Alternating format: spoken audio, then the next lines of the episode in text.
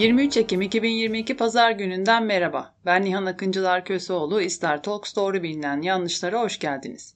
Bu İster Talks Doğru Bilinen Yanlışlar podcast serisi Avrupa Birliği Sivil Düşün Programı Duyurmak istiyoruz desteği kapsamında Avrupa Birliği desteğiyle gerçekleşmektedir.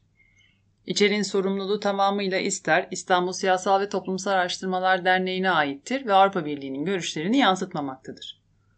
Bu bölümde konuğumuz İstanbul Medipol Üniversitesi Siyaset Bilimi ve Uluslararası İlişkiler Bölümü Doktor Öğretim Üyesi Şirin Duygulu Elcim.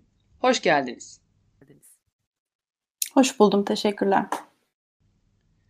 Bugün insan haklarında dönüşüm unutulma hakkı konusunda doğru bilinen yanlışlardan bahsedeceğiz. Lafı uzatmadan direkt konuya girmek istiyorum. Unutulma hakkı nedir? Unutulma hakkı en basit tanımıyla bireylerin kendileri hakkındaki bilgilerin ne zaman, nasıl ve ne ölçüde başkalarına iletileceğine karar verme hakkı olarak tanımlanabilir. Pratikte ise unutulma hakkı genellikle bazı durumlarda kişilerin arama motorlarından isimlerinin aranmasının ardından görünen kendileri hakkındaki bilgilerin listeden çıkarılmasını talep etmelerini sağlayan bir prensiptir. Kişiler aynı şekilde sunuculardan çeşitli web sitelerinde kendileri hakkında yer alan bilgilerin silinmesine ilişkin talepleri de bulunabilirler.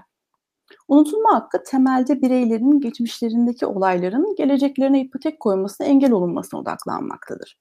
Ee, unutulma hakkı hala hazırda uluslararası hukukta bir insan hakkı olarak tanımlanmamaktadır. 2014 yılında İspanya'daki yasal bir anlaşmazlığın gündemine taşınmasıyla Avrupa Birliği Adalet Divanı'nın bilgilerin arama motoru listesinden çıkarılması yönünde aldığı karar bu anlamda dönüştürücü rol oynamıştır. Daha sonra ulusal ve uluslararası düzlemde benzer yaklaşımlar ve uygulamalar geliştirilmeye başlanmıştır. Çok teşekkürler. Peki neyin insan hakkı olup neyin olmadığı bellidir, zamanla değişmez midir? İnsan haklarının uluslararası hukukun ve siyasetin bir parçası haline gelmesi her ne kadar 20. yüzyılın ortasında olduysa da kavramın işaret ettiği fikrin öncülleri yüzyıllar öncesine götürülebilmektedir. Tabi burada bahsettiğimiz dönemlerde kimin tırnak içerisinde hak sahibi olabilecek insan olarak kabul gördüğü ve nelerin hak olarak tanımlandığı son derece sınırlıydı. Kadınların, beyaz olmayanların, mülkiyet sahibi olmayanların bu bağlamda hak sahibi olarak tanımlanması ve insan hakkının din, dil, ırk, cinsiyet, etnik köken ve cinsel yönelim gibi ayrım olmaksızın hukuken koruma altına alınması 20. yüzyılın ortalarında uluslararası düzlemde kurumsallaşmaya başladı.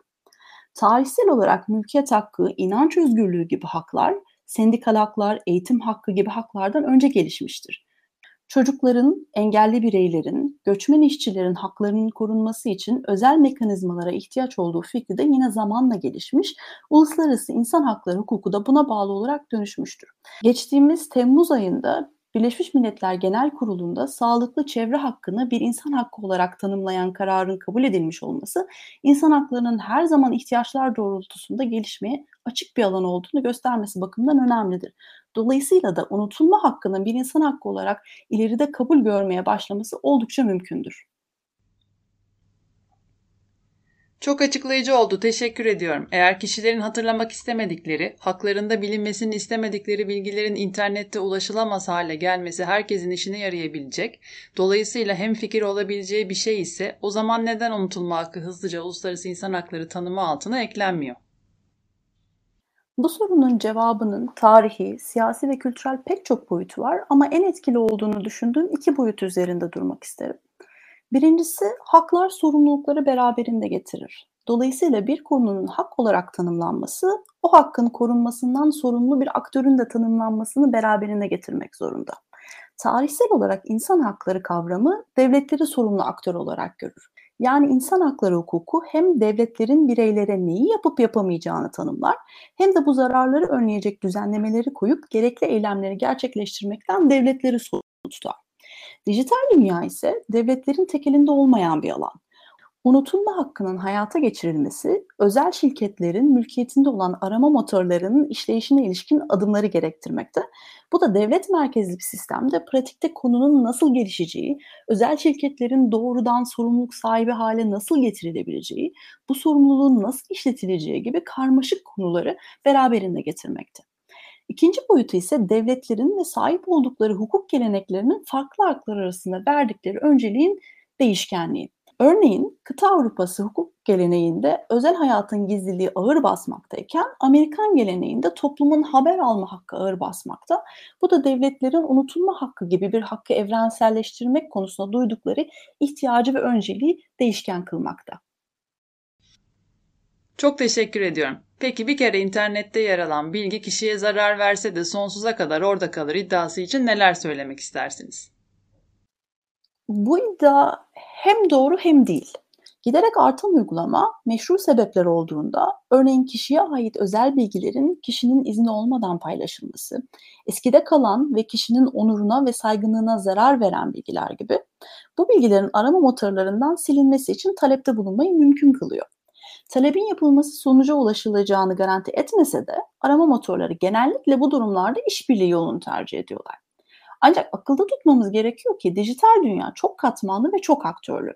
Ve bu aktörlerin tamamı hukuka uygun hareket etmeyi öncelemiyor. Dolayısıyla hakkınızdaki bilinmesini istemediğiniz bir bilgiyi arama motorları sonuçlarından çıkarmak mümkün olsa da dijital ayak izinizi tamamen sildiğinizde %100 emin olmak mümkün değil. Bugün bizlere katıldığınız ve insan haklarında dönüşüm unutulma hakkı ile ilgili doğru bilinen yanlışlar konusunda bizleri aydınlattığınız için teşekkür ederiz. Çok keyifli ve bilgilendirici bir podcast yayını oldu. Dinleyicilerimize söylemek istediğiniz son bir şeyler varsa duymak isterim. İnsan haklarının gücü bireylerin, kurumların ve devletlerin bu hakları ihlal etmemek ve koruyup geliştirmek konusunda gösterecekleri özen kadar bireylerin hakları konusunda ne kadar bilinçli olduğu ile de doğrudan ilgili. Hayatımızın her alanının giderek dijitalleştiği günümüzde dijital haklarımızın neler olduğunu bilmek, bu hakların bize sağlayacağı korumanın sınırları konusunda fikir sahibi olmak, olası ihlallerden kendimizi korumamızda çok önemli rol oynayacaktır. Bu bağlamda herkesi dijital haklarını ve bu hakları korumanın yollarını öğrenmeye davet etmek isterim.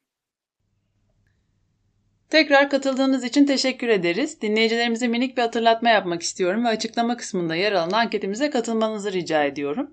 Bir sonraki podcast'imiz 30 Ekim 2022 tarihinde Nihan Akıncılar Köseoğlu ile Türkiye'de azınlık olmak konusu üzerine gerçekleşecektir. Hoşçakalın, doğrularla kalın.